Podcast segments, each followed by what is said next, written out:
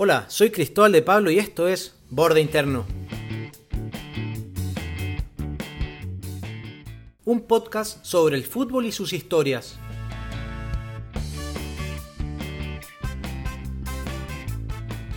Hola amigos, espero que estén muy bien. Me gustaría agradecerles por estar junto a Borde Interno en este nuevo capítulo, en el que voy a contarles algunas historias que han surgido durante el último mes en el mundo del fútbol, debido a la suspensión de casi todas las ligas. En este nuevo episodio hablaremos sobre el fútbol en cuarentena. De un momento a otro, los futbolistas debieron encerrarse en sus casas para protegerse del coronavirus y así evitar su propagación, pero también porque varios deportistas resultaron contagiados.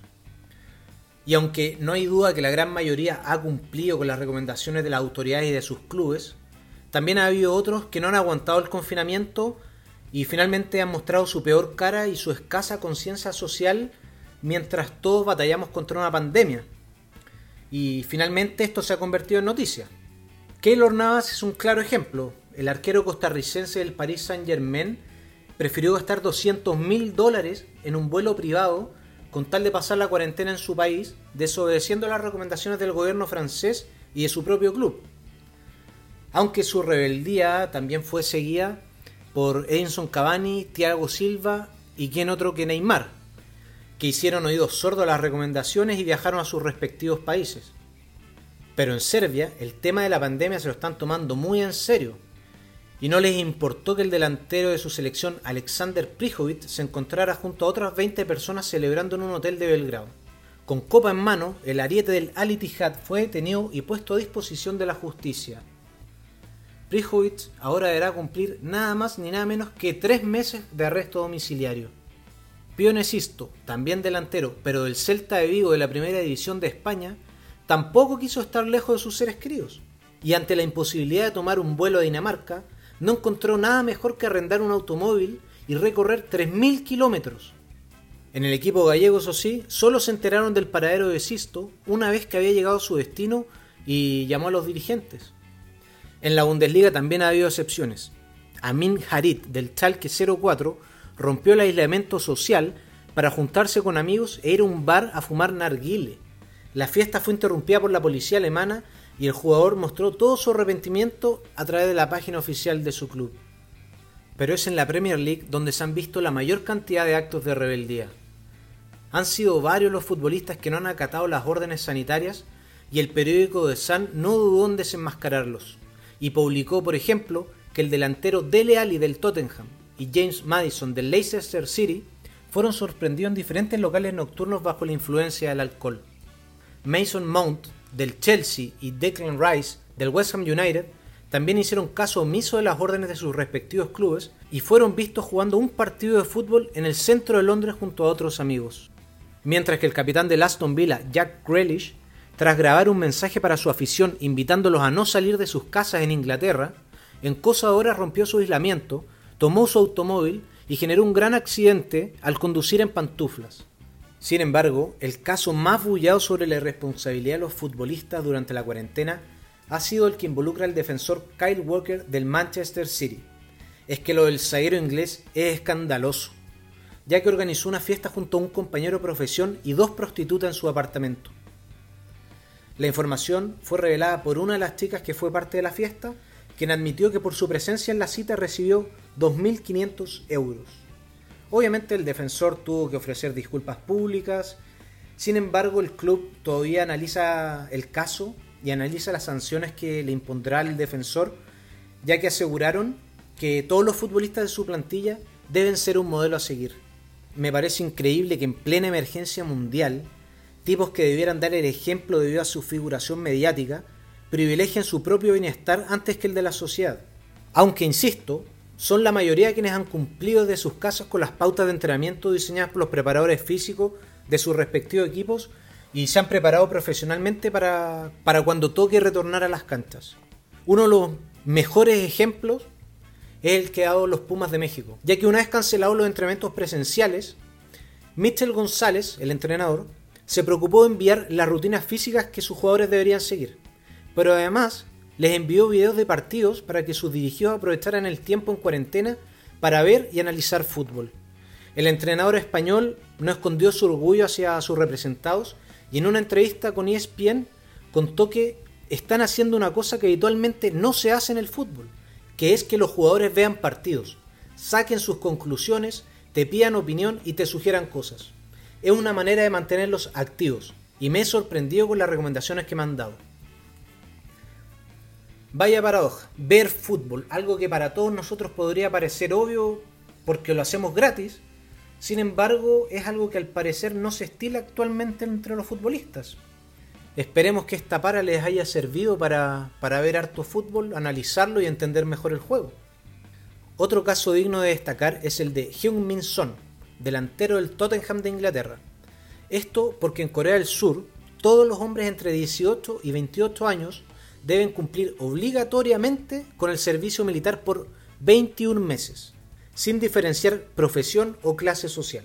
Son, eso sí, es una excepción al pertenecer a un selecto grupo de ciudadanos deportistas que han dejado en alto el nombre del país, por lo que solo deben cumplir con cuatro semanas de ejercicio militar. Obviamente, aprovechando la detención de la liga inglesa, Son está cumpliendo con su deber y se encuentra realizando las cuatro semanas de servicio militar en Corea del Sur.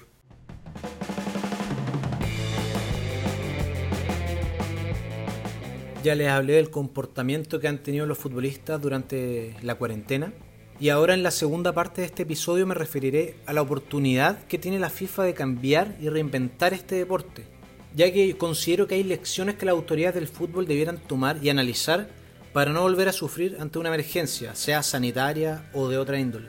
Y esto no solo por haber tenido que suspender los campeonatos alrededor del mundo, es también debido a las crisis financieras que ya ha comenzado a golpear con fuerza a varios equipos del planeta. Otro punto a revisar y que ha quedado en evidencia gracias a esta pandemia es la sobrecarga del calendario a lo largo del año, impidiendo realizar ajustes ante emergencias como la que nos ha tocado vivir. Esto significará que en caso que no prosperen las suspensiones de los torneos, se va a requerir de un esfuerzo físico extra de los futbolistas para poder finalizar las temporadas, anticipándose a los problemas que se generarán en torno al calendario ya establecido.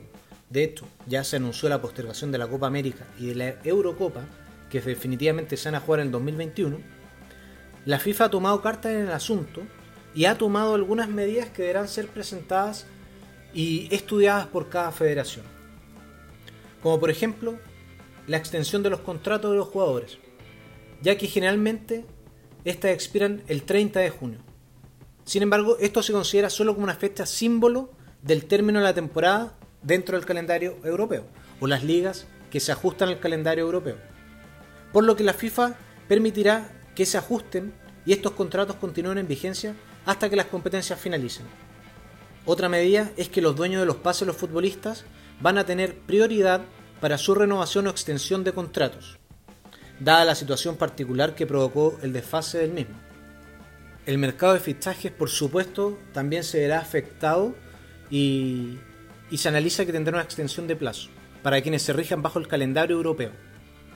La FIFA aprobará todas las ventanas de transferencias ajustadas a los calendarios locales, pero ante la dificultad de establecer una fecha similar de reinicio de las competencias en cada país, la FIFA propone un lapso de dieciséis semanas para poder realizar contrataciones.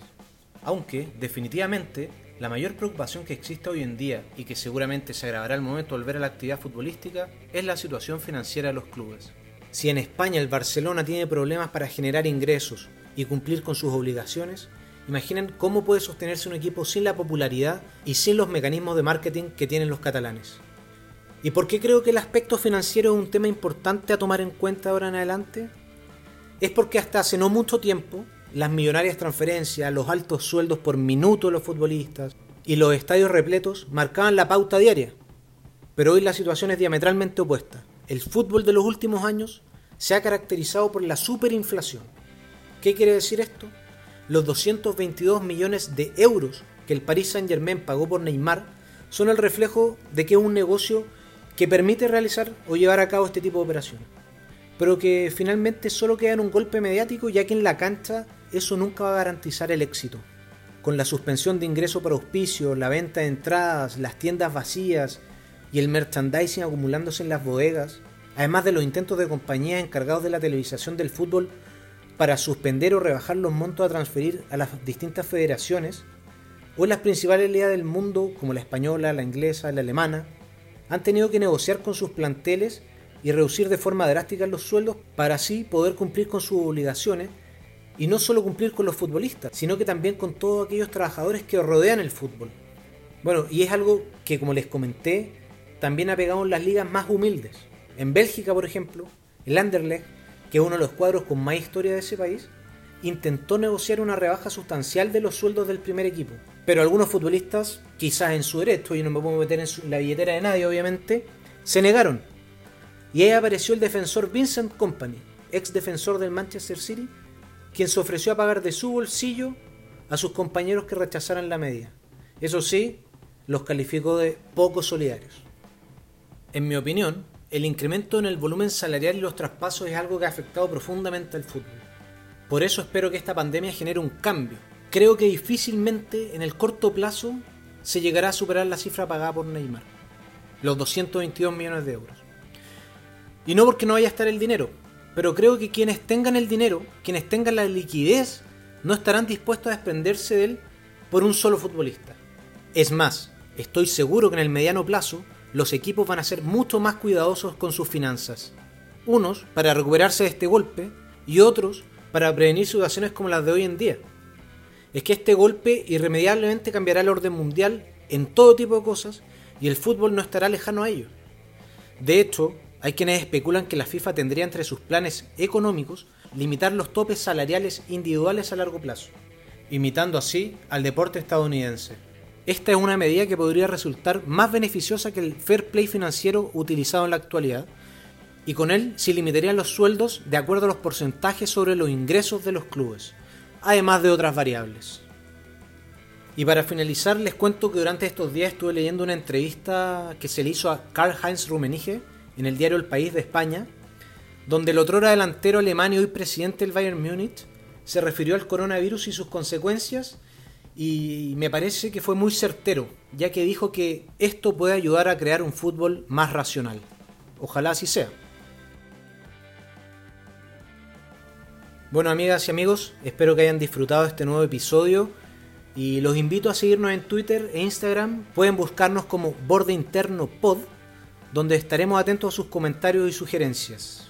Y obviamente, manténganse lo más aislado posible. Y nos escuchamos la próxima semana en un nuevo capítulo de Borde Interno.